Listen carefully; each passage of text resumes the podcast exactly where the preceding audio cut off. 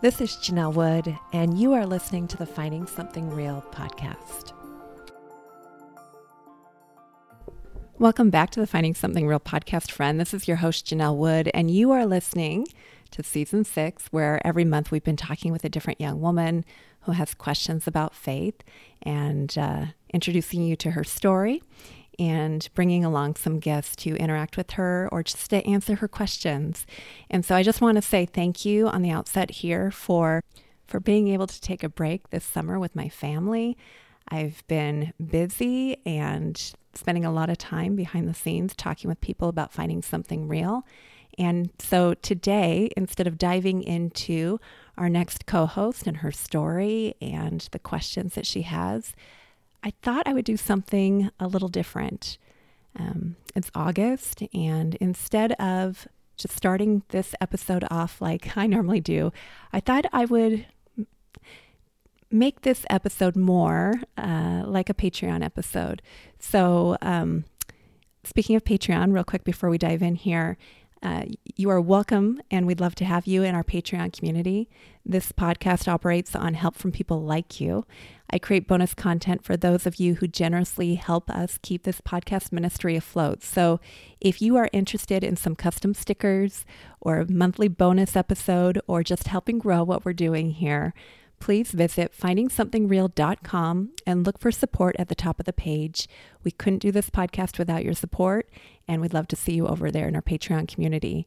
Today's episode is rough and a little raw, and it's pretty much uh, a rough draft of something that is on my heart. And I'm just going to warn you, it's a long letter. And P.S., if you like this episode and want to share, please do so. This, as I said, is a rough draft of a series of blog posts that I hope to share later this week because I wanted to share the story along with pictures and links.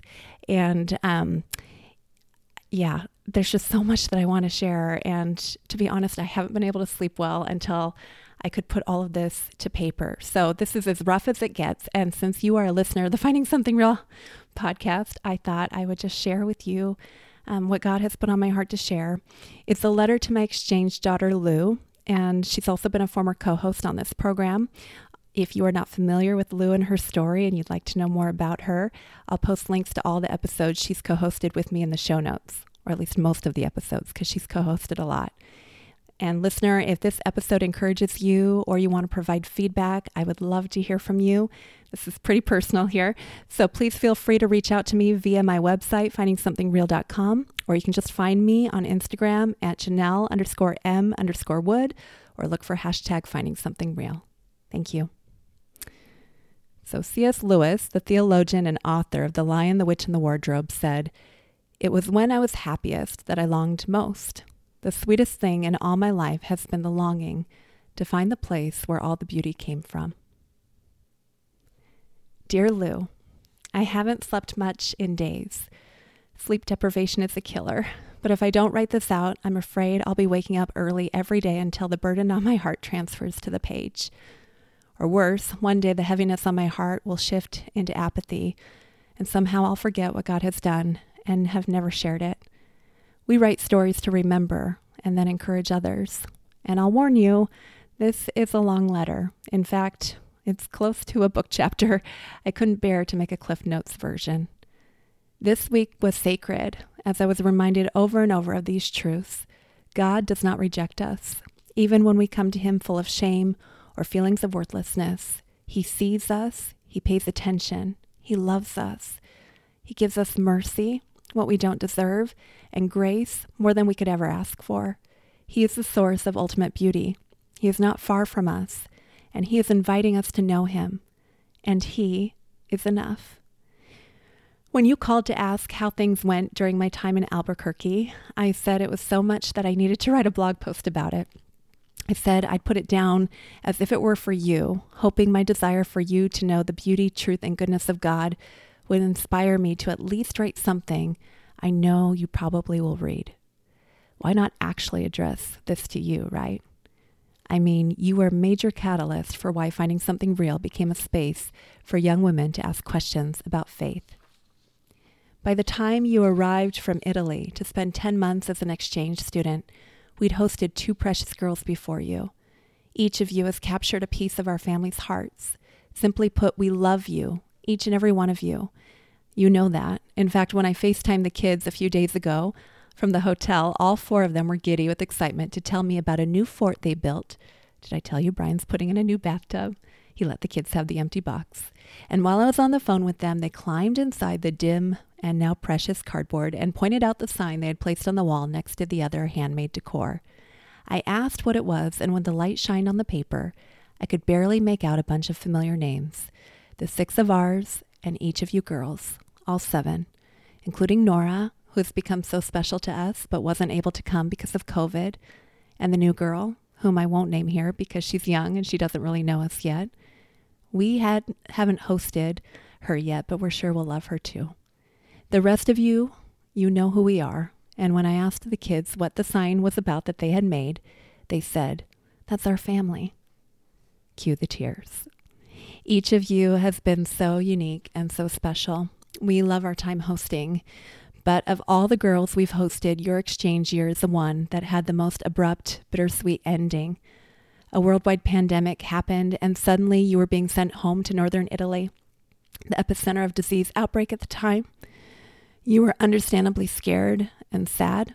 You were heartbroken, and I wanted to protect you. We all wanted to protect you. We all in our family, we had our coping strategies. You dyed your hair. I'm pretty sure I ate a lot of chocolate. the kids soaked in all the time they could with you we hosted an impromptu prom and graduation ceremony on the back porch, which our only attendees besides our family was our dear neighbors who watched from their deck. We put together a last minute slideshow so your friends could say goodbye from a safe social distance. I still remember your songs, Brown Eyed Girl and The Live and Breathing. It was bittersweet. Then one day, just before you left, I had previously scheduled I had a previously scheduled podcast interview with a Christian apologist named Allen Crostic, and it was the day you were understandably hurting. So I invited you to join me in the conversation, partly to get your mind off things, partly to have yet another conversation about Jesus, the God of all comfort. I'm pretty sure Alan was educating not just you, but also me when he talked about apologetics coming from 1 Peter 3:15, where Peter advised his reader Always be prepared to give an answer to give an answer to everyone who asks you to give the reason for the hope that you have, but do this with gentleness and respect. I loved hearing how Allen went from a skeptical agnostic to a life-changing belief in Jesus. I also loved, I especially loved, how he talked with you. You were intrigued by his powerful conversion story too. And then he started answering some of your questions about faith and it was if a fire lit in me that day. For the rest of my life, if I could sit at the proverbial table with a young woman who wasn't sure about faith, who was willing to explore the realness of Jesus Christ and even connect her to people with stories or evidence and genuine reasons to believe, I wanted to help do that. Not too long ago, a friend of mine was interviewing me for her podcast. Shout out to Amber Cullum and Grace Enough. She asked what it was that had that has given us eyes to see exchange students the way that we do. I don't know if anyone had ever really asked me that before, but my answer came quickly. I said something like, because I know what it feels like to feel like you're on the outside looking in.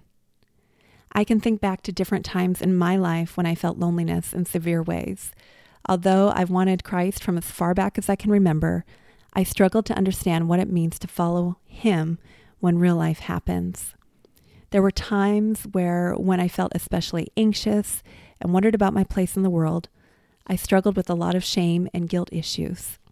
And throughout my life, I've also struggled with rejection. I have a loving family, but I have wounds that God has slowly but surely been methodically operating on and graciously attending to as I've turned and handed them reluctantly over to Him. And I say reluctantly because I don't know about you, but I have a tendency of thinking that I can handle my life, my own life. Thank you very much. But time and time again, God has reminded me that I can't, but that He can, and my emotional wounds are safe with Him. And one of the first people that I remember who really helped me to see that, someone who saw me outside of my own parents or family members, was a kind, gentle, strong, Jesus loving woman named Janice. The other person was her incredible husband, Jonathan. I was 13 years old when I started getting involved in the youth group they led. I was aching for someone to see me. I remember having my insecurities drowned in love, acceptance, and joy. And simply put, I wanted what they had. If Jesus Christ treated people the way Jonathan and Janice did, and he could fill my life with joy like he, he did theirs, I was in. I went on a youth group road trip to Colorado the summer after seventh grade. I was the youngest one on the trip, but it didn't matter. I remember Janice coming up to me while we were in Colorado and encouraging me. She asked if I'd like to be part of a drama skit they were putting together for the conference we were at. Just a small handful of kids were picked to perform in front of a large crowd. Somehow she knew I'd enjoy that, and she deliberately pulled me in. That's how Jonathan and Janice's ministry worked. They saw people and captivated their hearts with acceptance and love. But there's only so much filling up that another human being can provide, right? And even though I tried to love Jesus, I also went looking for more love someplace else because I also believed a lot of lies about myself. And it would take me another 15 years or so of searching for fulfillment someplace else, or sometimes just inside myself, to hit a sort of bottom and finally come to the conclusion it was either going to be God, meaning I could trust what the Bible says, that He loves and sees me and He's enough, or I would continue being miserable and torn as I searched for fulfillment elsewhere. I chose to be all in. I've never regretted the decision to follow Christ, but I'm human and I've continued to wrestle with Him every day since. I met a beautiful woman named Nevada on the rooftop of the hotel this past weekend. We were looking at the sunset, and I told her briefly about some of my journey. She asked, So, where do you land now? My answer to her was something like this There's nothing and no one like Jesus. I sincerely believe Christ is the answer to this world, but sincerity doesn't necessarily mean that it's true. Many sincere people are sincerely wrong. My story, although meaningful, is my story. And I believe there is truth. And I want to know what that truth is. So the question becomes Is Christianity actually true? Is there a good God who loves us? Do I believe this stuff not just because it makes me feel good, but because it's genuinely, objectively true? Did he really send his son into this world to die for our sins so we could be right with him for eternity? Did Jesus Christ really rise from the dead? Is there absolute truth, absolute goodness, and absolute beauty? Is there good evidence to believe all of this? Because I don't want to share lies. I want to share the way, the truth, and the life. And Jesus said that's who he is. I want to know if he is telling the truth. And maybe if I hadn't been through seasons of wandering wondering and hurting, I wouldn't be so fixated on the truth thing. I've even heard it said here on the podcast that most people aren't on a truth quest, they're on a happiness quest. But thank God I never found happiness elsewhere. By the time I was in my late 20s, at least not lasting happiness, by the time I was in my late 20s and my husband wasn't the answer to all of my heart longings, and we'd had several miscarriages, and the pain of loss and infertility made me question everything. I truly needed to know the truth about reality. I've shared with you before about that season in my life of a night where I turned to my husband, Brian, and quietly asked him this after years of being a Christian Are you sure there's a God? What if all we believe is a lie? He said something that I'll never forget. Janell, he said, I've been a high school science teacher for years. I know that for every action, there is a reaction. I know there's evil in the world. That means there's goodness.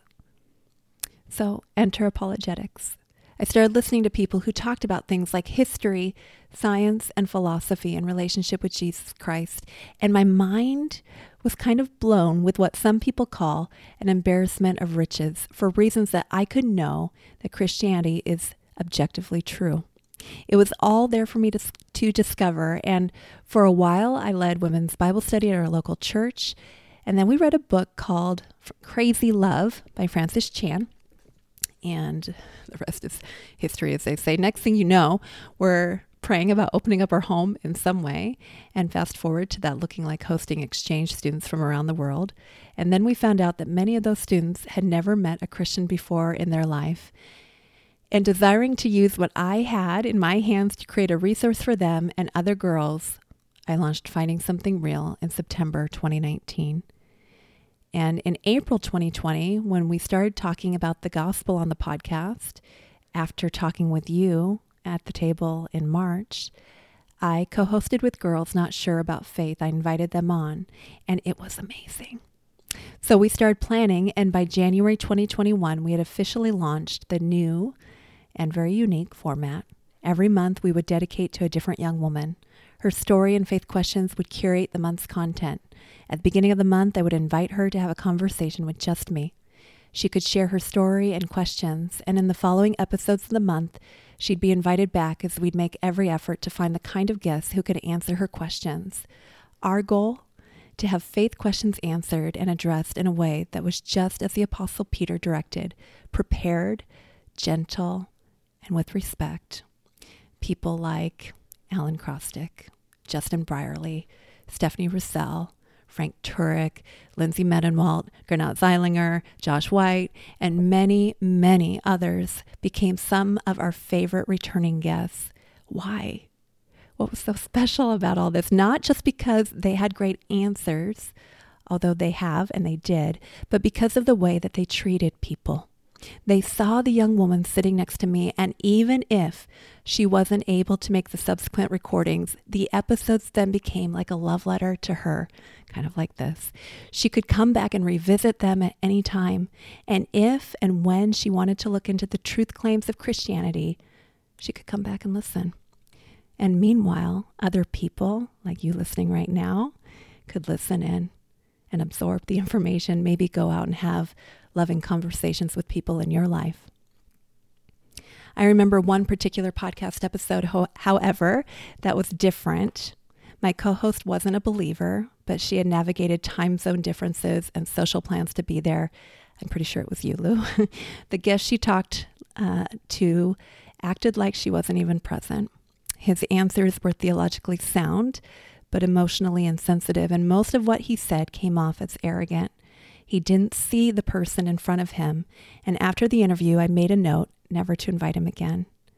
My friend, Kristin Desgrosselier, a local pastor, came on the podcast a couple times a few years ago and said something that struck with me as right on. Truth without love is like a hammer, and love without truth is like a marshmallow. You see, you can't have truth without love, and love isn't love without truth. And speaking of quotes, there's one I especially love to share with people when talking about the Finding Something Real podcast. It's by a guy named David Augsburger, and I don't know much of anything else about him, but I love his words here. He says, Being heard is so close to being loved that for the average person, they are almost indistinguishable.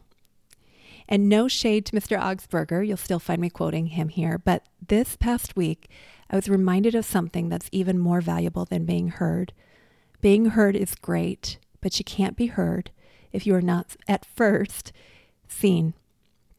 Last year, Leonie, our agnostic exchange daughter from Germany, she co hosted several episodes with me here and had some great questions, including one about the differentiation of self love and the love of God.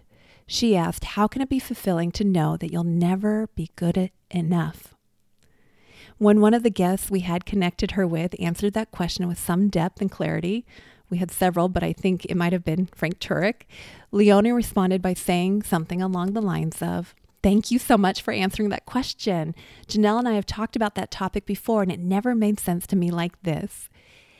And you know, the snarky response to what she said in my head went something like, Yeah, no kidding, Leonie. This guy here gets paid to go speak around the world about reasons for faith. In fact, he's one of the leading voices. But I didn't say that. And Maybe I said it later, I don't know. But instead, I looked into something Frank hosts called the Cross Examined Instructors Academy. It's an opportunity for people interested in apologetics to learn more, to hone their presentation skills, and encourage one another. Only 60 people get to go, and I hesitantly and very cautiously applied. When I found out I was accepted almost a month later, I genuinely wondered if they had made a mistake. Or perhaps I had unintentionally embellished my application somehow, or not enough people applied, or maybe somebody dropped out. Suddenly there was a spot available. I didn't feel like I was worthy of going to a well respected apologetics conference. Not at all.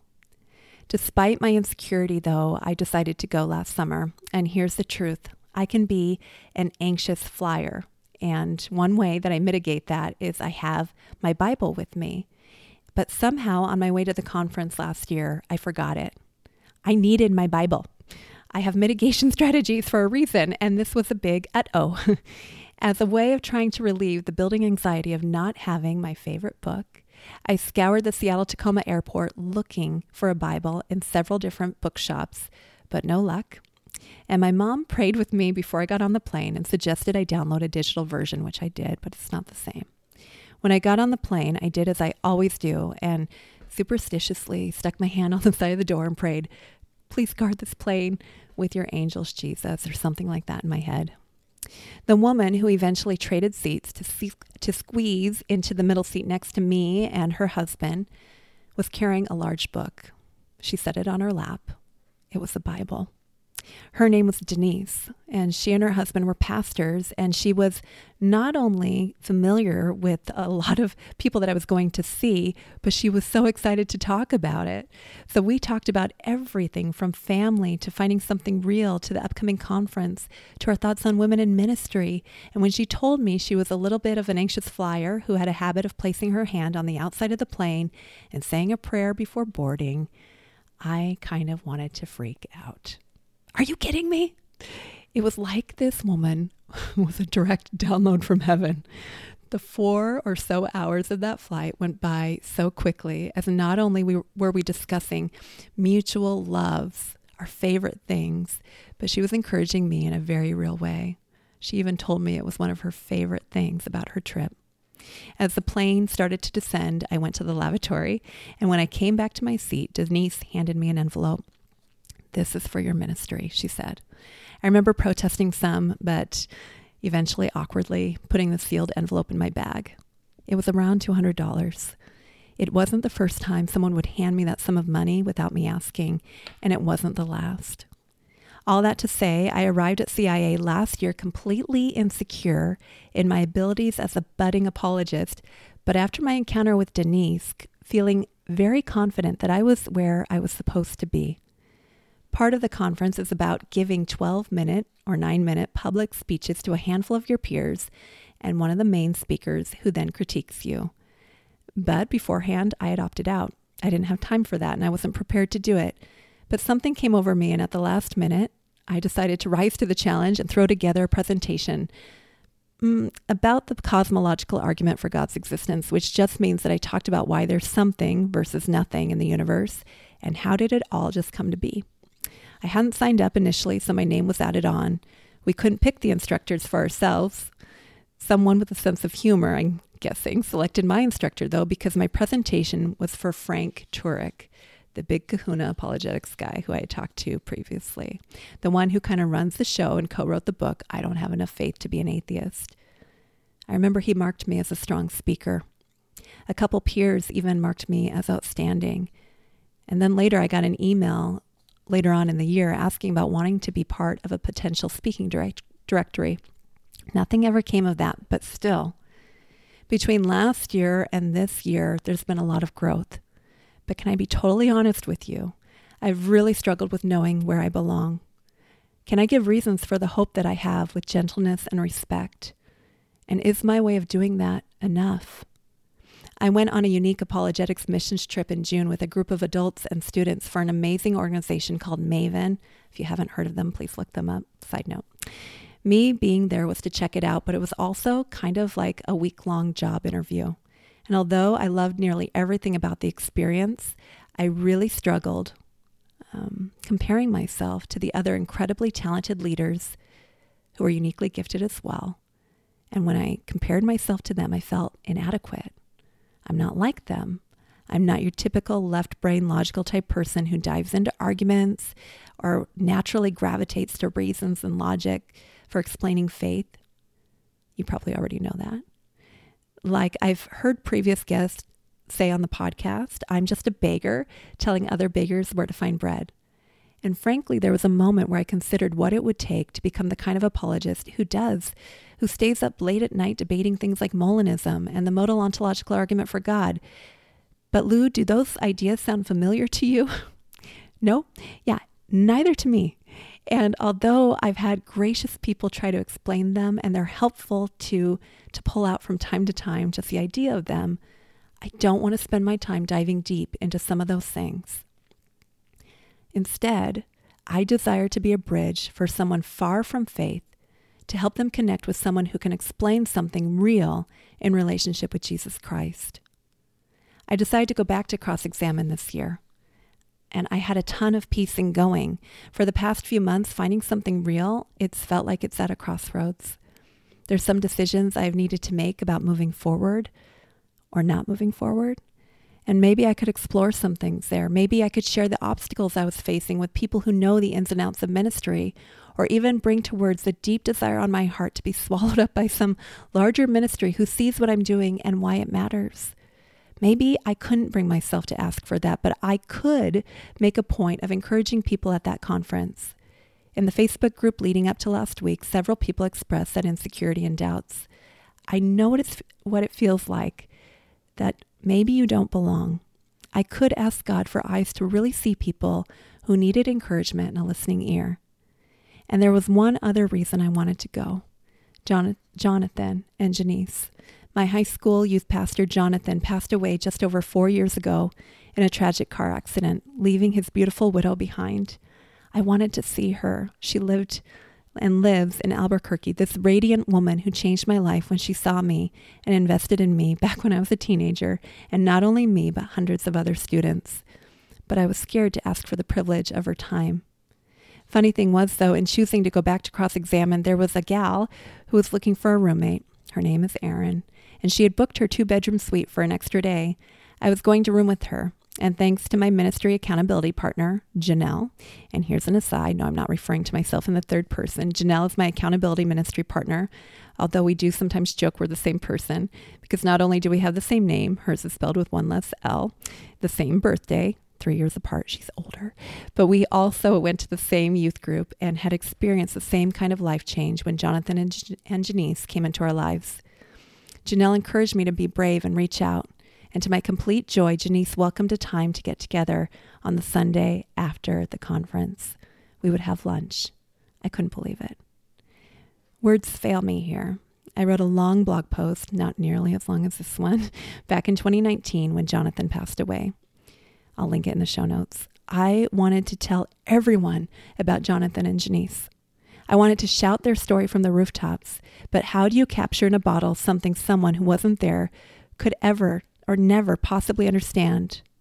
The long hours spent inviting students into community and grace, everything unseen, the time spent practicing music for the worship team, the endless hours of service and counseling, the early morning discipleship groups and big trips and little trips and late night events, the fervent prayers, the lost sleep, the cold rooms, the words of wisdom, the stories of God's faithfulness, the tears, the presence and availability, and the love. Those are things that I could never describe. How do you tell people about the most precious people you've ever met? And in a plot twist about 10 years ago, they had decided to come back to Washington, to a city about an hour and a half from the town they previously ministered in. And it happened to be a city near our home at the time.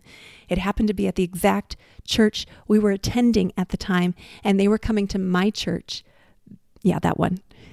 And there was an iconic line in the classic movie Casablanca of all the gin joints and all the towns and all the world, she walks into mine.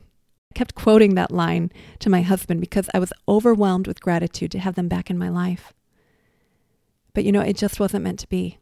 I saw both of them a handful of times. We had two kids back then. And when Jonathan met my one year old daughter, Naomi, and took her into his arms, she full on scratched his face and drew a little blood.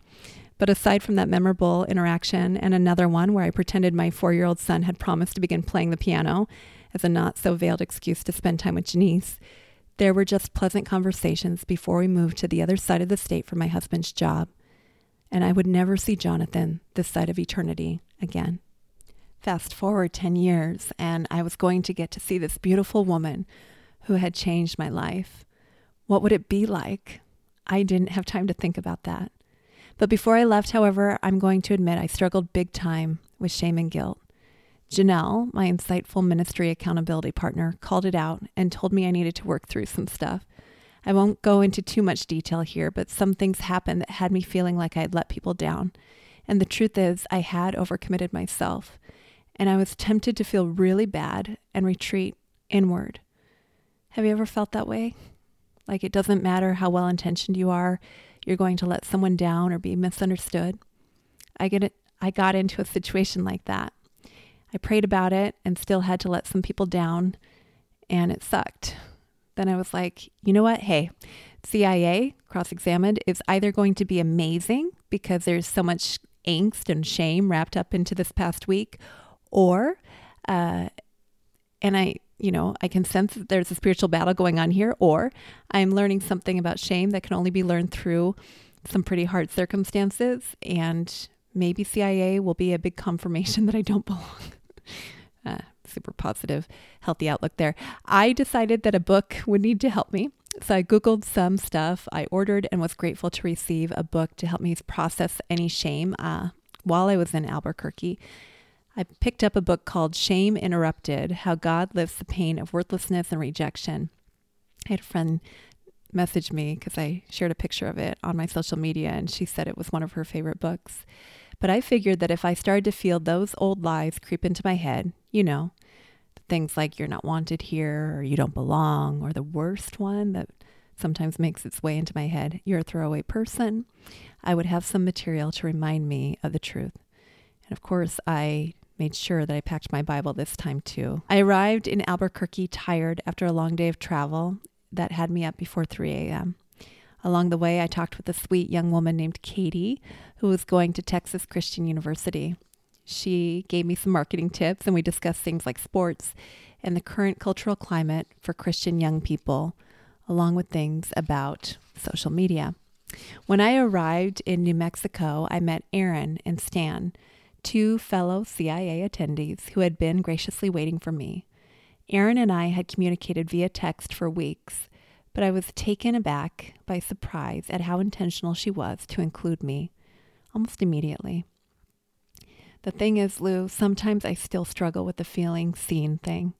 It's one of those toxic lies perpetuated by the enemy of our souls who tells us we're invisible or that no one cares. But prone to wander, Lord, I feel it, prone to leave the God I love and go and believe some garbage lie instead. By the way, most of that last line is from a famous hymn, Come Thou Fount of Every Blessing it's a real struggle, right? And it was back when, before that hymn was first penned in 1758, and it's still a struggle for all of us today. We're desperate to know we matter, that what we do has meaning and some significance. Could it be that longing in each one of us is just a longing for God that we try to fill in other places? I don't know whether you believe that, but sometimes I forget what satisfies. It's not people's attention or affection or approval or accolades or accomplishments. It's God and God alone. I had been preparing a talk this time around instead of waiting until the last minute. I wanted to share about how beauty speaks of a good God who loves each one of us. And ironically, everything I discovered about the topic kept pointing to this one truth God is Himself the ultimate beauty. He is the ultimate truth, the ultimate goodness, and the ultimate beauty, and resting in Him is enough. Like David said in Psalm 27 4, One thing I ask from the Lord, this only do I seek, that I may dwell in the house of the Lord all the days of my life, to gaze on the beauty of the Lord and to seek him in his temple. And this is an invitation, as David goes on to say about the Lord in verse 8 My heart has heard you say, Come and talk with me. And my heart responds, Lord, I am coming. Hundreds of years later, Jesus would say, as recorded in Matthew 11:28, "Come to me, all you who are weary and burdened, and I will give you rest." When we rest in his presence, in his truth and goodness and beauty, we do know what that rest feels like. I tested that theory out this week, and what happened shook me. It turns out, I hope I knew this already, but Jesus doesn't lie. Over and over again, I kept seeing evidences of God's beauty everywhere. First, in just being seen. Like I said before heading to cross examine this year, I had a strangely pervasive bout with shame. Like I said, there's still struggles, there's still days like that, but it was kind of extreme. And I had brought along a book for comfort in case the feelings spread and I needed reminders of truth to fight the lies. You know what? I didn't even have to open it.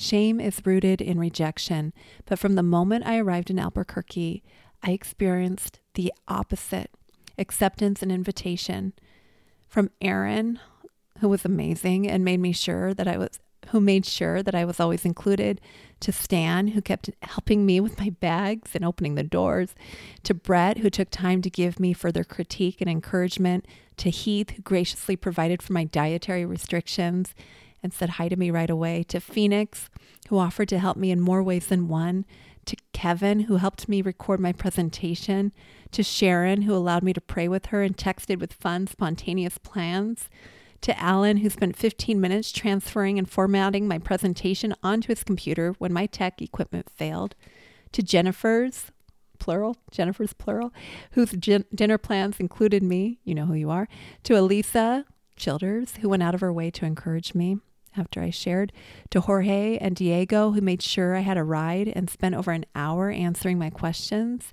to a room full of strangers turned friends who called out the best in me, to Heather and her husband Jacob, who spent time listening to my heart behind finding something real and suggested some possible ideas, to Lori, who tenderly shared the desires of her heart, to Greg, who gave me his undivided attention when I asked about possible ministry connections, to Oscar, whom I don't think I even asked, but somehow knew to record me overcoming my fears as I stepped out in front of the entire group to answer tough questions at the end of the conference, to Ty, who played hooky with me, and on and on and on. How could I not see the love of God through the kindness of people? In fact, there was even a pastor from the church named Neil Ortiz and his young daughter, Jaden, who went out of their way to show kindness and invitation. On the day Ty and I skipped over to the coffee shop for some time to finalize our presentations and connect after a year of not seeing each other, Neil not only invited us in, but when someone else told us it was time to go, he noticed and graciously made the effort to clear the way for us to stay. In fact, a couple days later, when I spotted him in a crowd of people exiting the large 1,500 or so people church service, I wanted to thank him for his kindness. Because kindness really matters, you know. And that there, Lou, just begins to scratch the surface of some of the amazingness of this past week.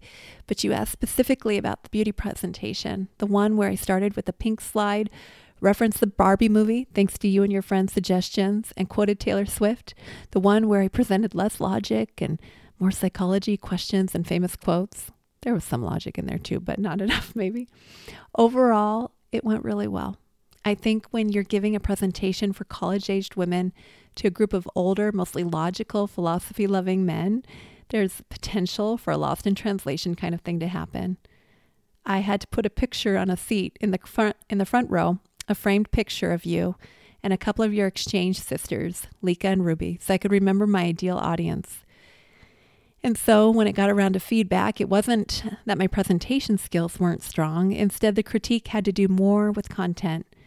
And while some of that was really good critique, and I could use some of it, which was really great, I also had to come to a conclusion. Do you know what it is?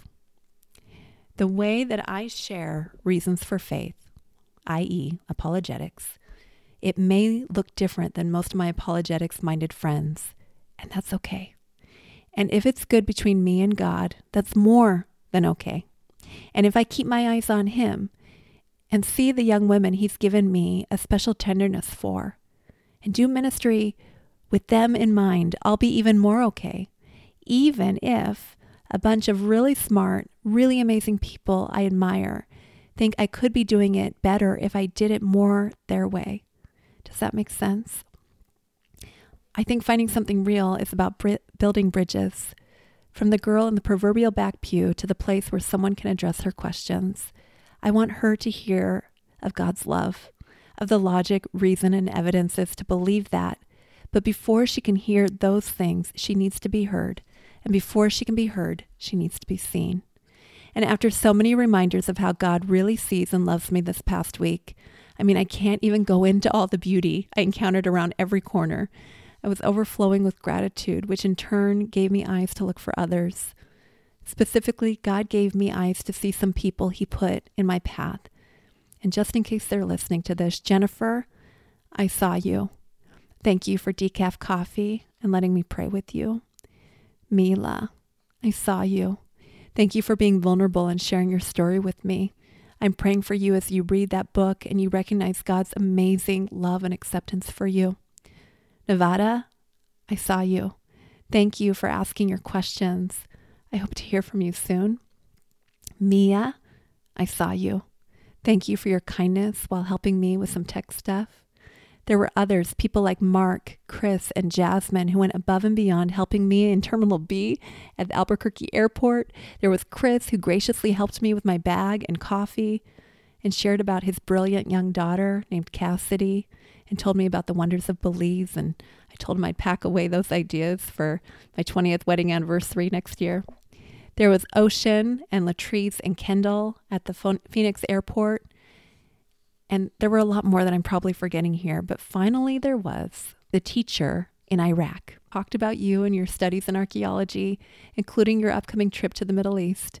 She wanted to know more about you and where you were headed, and when she messaged me later, I told her it was amazing that God saw it beautiful to connect the two of us.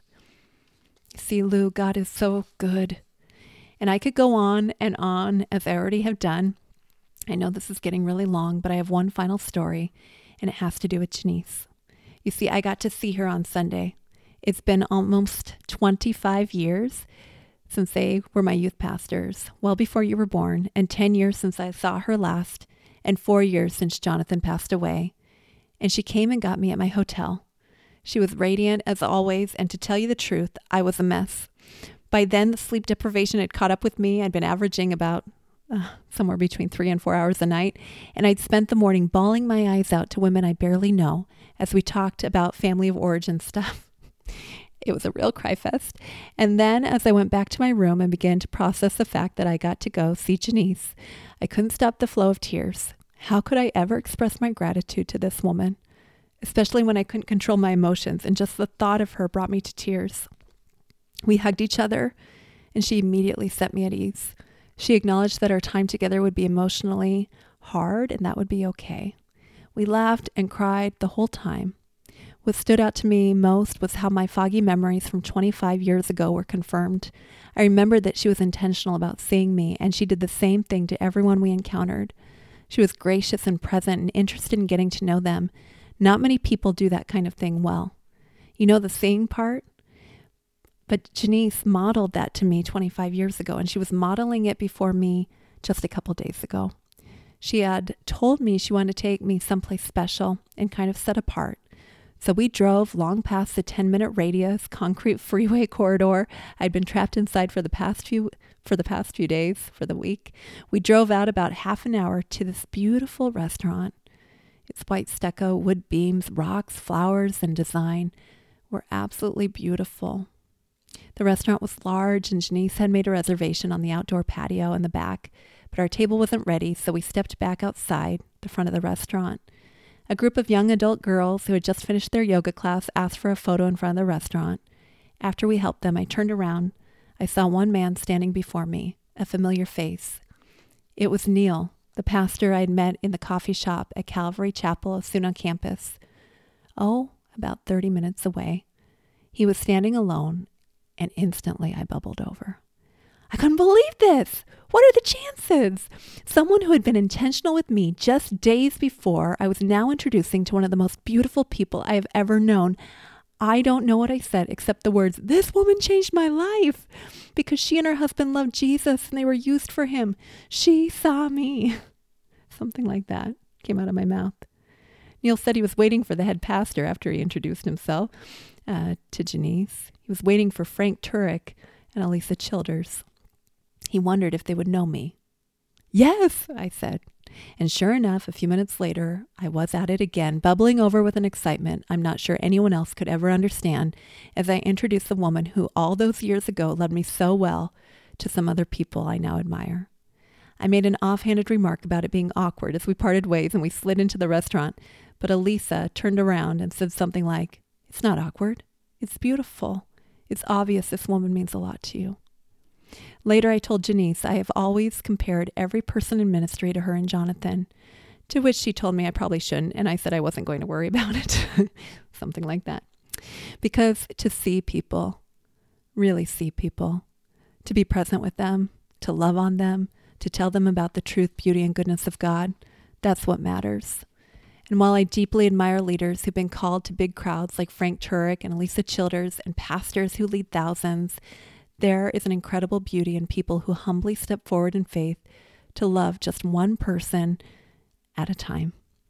And no matter how big of a platform finding something real becomes, no matter how many girls come on this podcast, no matter how many people know about it, whether it stays small or grows so that more young women know there's a space like this for them, so that more young women know there's a space like this for them, I learned the practice of intentional seeing from Jonathan and Janice.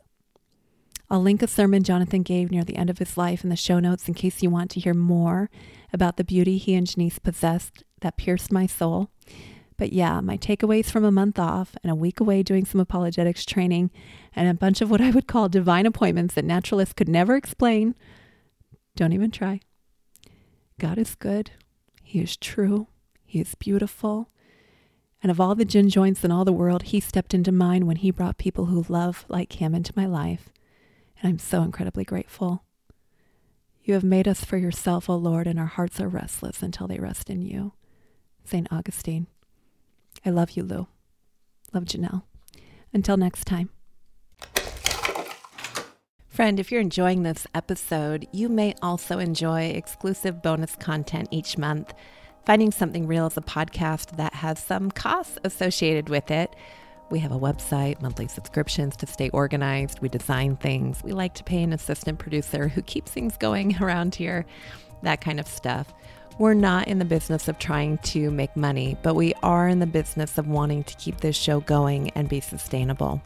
So we use Patreon. And if you haven't heard of it, Patreon is the best place for creators to build memberships by providing exclusive access to their work and a deeper connection with their communities. Each month, patrons who support Finding Something Real get a bonus episode where we recap the month's episodes. Often, those episodes feature our co hosts, and they will often share what this journey was like. There's other perks over there too, and it's easy to get involved. Just go to findingsomethingreal.com and click support at the top of the page. We'd love to have you over there in our Patreon community. Thank you for listening to the Finding Something Real podcast, friend. This season, we are inviting young women to join me as they share their personal stories and ask honest questions or share objections to the Christian faith. We hope to feature a different story each month and then invite Christian guests on to share from their own journeys and experiences and maybe answer some of those questions in follow up episodes. Friend, the Bible says that Jesus Christ is the same yesterday, today, and forever. I believe with all my heart that Jesus Christ is still in the restoration, eternity, authenticity, and love business. I know not everyone has experienced that, but if you're curious at all at whether there's something real to be found in Jesus, I invite you to come back next week as we continue on a journey towards finding something real in relationship with Him. Until next time.